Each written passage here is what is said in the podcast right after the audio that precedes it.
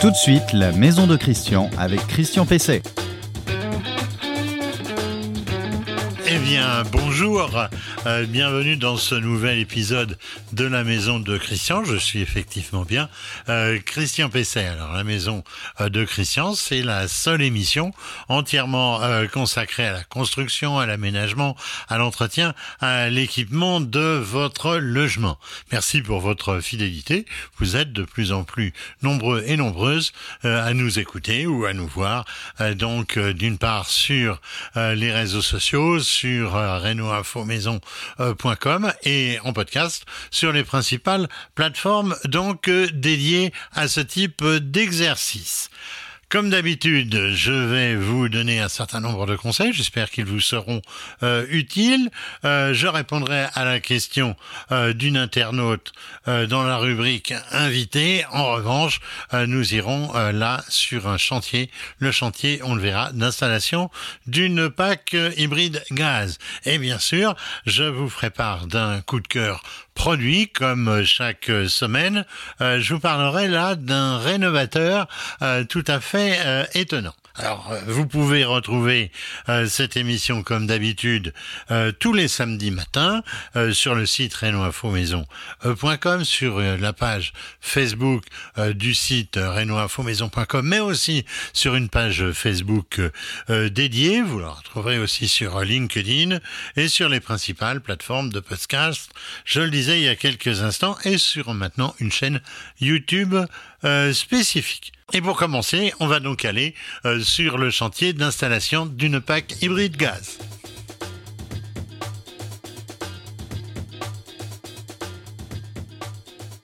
Je vous ai parlé à plusieurs reprises de la PAC hybride gaz et de son intérêt. J'ai voulu suivre les différentes étapes de son installation dans une maison individuelle caractéristique des années 70 dans un quartier résidentiel. On a opté ici pour le remplacement d'une chaudière fuel de belle qualité mais assez ancienne pour un ensemble hybride de dernière génération, un ensemble de Dietrich qui comprend une pompe à chaleur inverter de COP élevée puisque supérieure à 5, une chaudière gaz THPE offrant un rendement de 110% et assurant la préparation de l'eau chaude. Le coffret de comptage étant en limite de propriété, tout commence par la liaison gaz avec le sous-sol de la maison où se trouve la chaudière. Travail d'artiste à la mini pelleteuse pour creuser la tranchée à 50 cm de profondeur sans abîmer le jardin. Le tube cuivre gainé jaune est passé dans la tranchée jusqu'au percement dans le mur on peut reboucher la tranchée dans les règles avec le traditionnel grillage plastique avertisseur jaune. À l'intérieur de la maison vient la préparation de l'alimentation gaz de la future chaudière. Un soin tout particulier est évidemment apporté aux brasures fortes et bien sûr à la fixation des tubes. Exit la vieille chaudière fuel, elle a fait son temps. Bienvenue à la chaudière gaz et à l'unité intérieure de la PAC. À partir de là, les équipes se partagent le travail.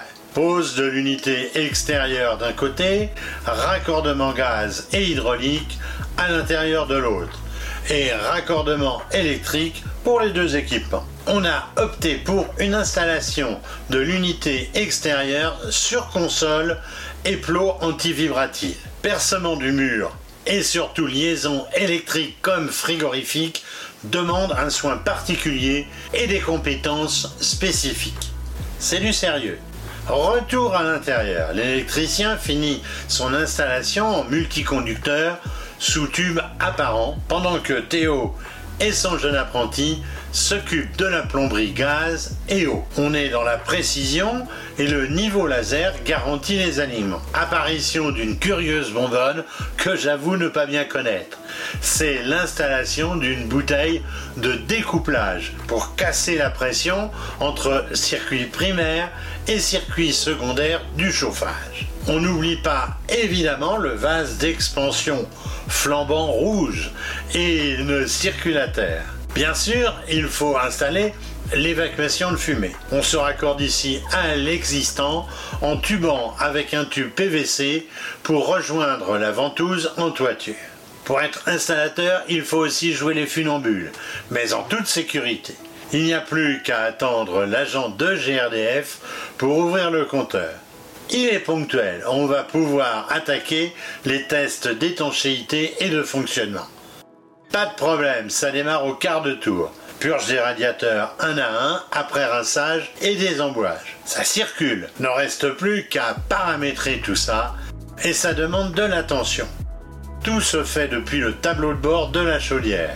Les menus se succèdent pour assurer la concordance entre les équipements et pour régler l'installation. Dernier détail, le coup de pinceau de couleur jaune pour les tuyaux du gaz, de peinture bleue pour les tubes d'eau froide, rouge pour l'eau chaude. Toute l'équipe regarde en silence cette belle installation qui ne fait pas regretter l'ancienne. Dès le lendemain matin, l'eau chaude coule dans la salle de bain. Il faudra attendre l'hiver pour tester les radiateurs. On est impatient de mesurer les économies réalisées sur les budgets chauffage et eau chaude sanitaire. Chapeau l'équipe technique qui aura fait le travail en trois jours et bravo pour l'équipement de haut niveau.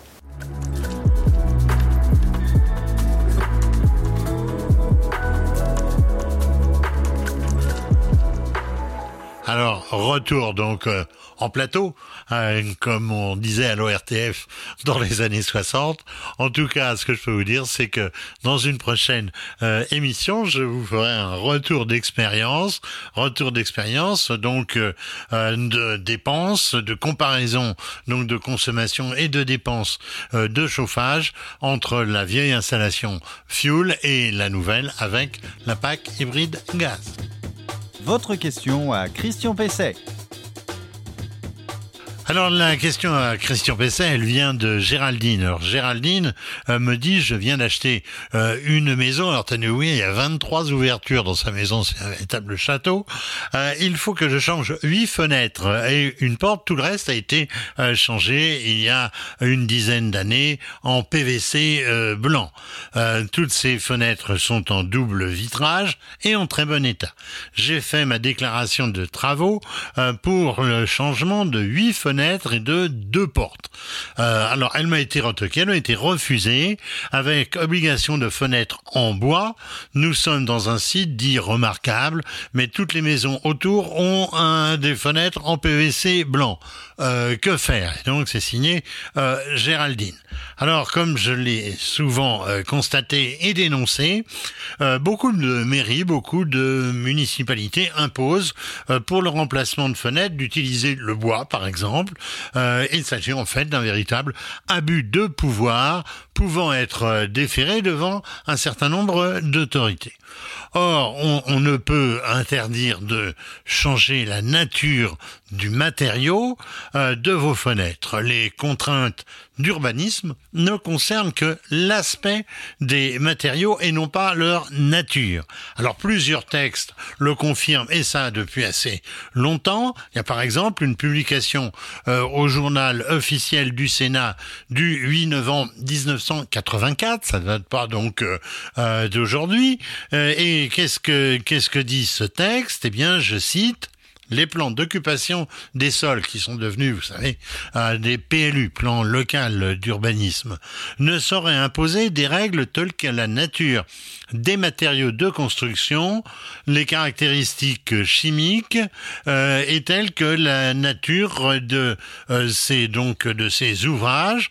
Il est dit aussi euh, le règlement de poste, en l'occurrence donc du PLU aujourd'hui, ne peut obliger qu'un résultat fondé, notez bien, sur les caractéristiques esthétiques telles que l'aspect extérieur. D'une façon générale, il convient d'observer qu'aucune disposition du Code de l'urbanisme ne permet d'obliger à l'emploi de matériaux euh, d'une certaine nature. Alors il y a eu aussi une question au gouvernement le 10 octobre 1999, là encore, vous voyez, ça fait euh, plus de 20 ans, euh, sur le même thème. Alors il a été répondu, c'est une question au ministre, je cite encore, ni les postes ni les permis de construire ne sont autorisés à imposer la nature du matériau et sa composition.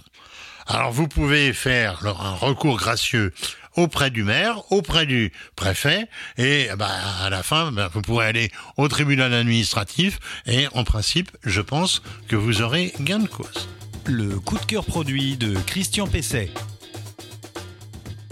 Mon coup de cœur aujourd'hui, c'est un rénovateur de surface. Alors, vous savez, les matériaux de, construction ont tendance à ternir euh, et à devenir rugueux euh, avec le temps du fait de leur exposition au soleil, aux UV, euh, aux intempéries et aussi à la pollution.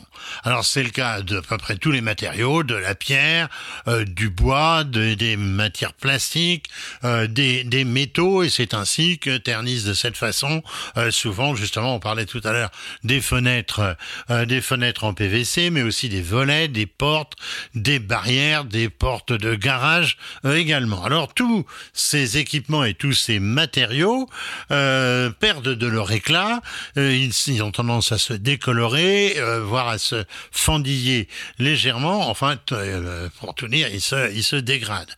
Alors pour lutter contre ce vieillissement, il existe des rénovateurs, alors qui sont assez peu accessibles, il faut bien le dire. Euh, au grand public, mais que l'on peut trouver avec un petit peu de persévérance euh, dans les euh, négoces de matériaux professionnels, mais qui tolèrent la venue d'un certain nombre de particuliers. Alors, en l'occurrence, le, le produit, c'est un produit de la marque Griffon qui vient de mettre au point donc ce rénovateur. C'est, il s'appelle rénovateur RPS 300. Alors c'est un c'est un produit euh, hydrofuge, hydrophobe on va dire même, donc il repousse euh, il repousse l'eau, ça imperméabilise les surfaces, ça les rend lisses euh, parce que ça comble les micro fissures ou les rugosités donc euh, des matériaux, ça les protège contre les UV, les les ultraviolets pendant 5 ans, c'est ce qu'annonce euh, le fabricant grâce à un film aussi donc de surface, un film invisible. Alors, contrairement à beaucoup de produits euh, du même type euh, qui sont sur le marché, c'est un produit sans solvant et donc à faible émission de COV. Ça respecte donc l'environnement ainsi que vos narines. Alors, ça s'applique comment? Eh bien, très facilement avec un chiffon, avec une éponge, avec euh, avec une brosse. c'est tout à fait élémentaire à appliquer. Il faut laisser sécher 24 heures, mais c'est tout à fait performant partir de ce délai euh, de 24 heures. Euh, ça vaut autour de 35 euros euh, toute taxe. ça s'appelle donc le rénovateur Griffon RPS 300 et il y a un site internet dont l'adresse s'affiche à côté de moi. C'est un produit extrêmement sympathique. Eh bien, eh bien, voilà, hein, la, maison de Christian, comme d'habitude, touche, touche à sa fin.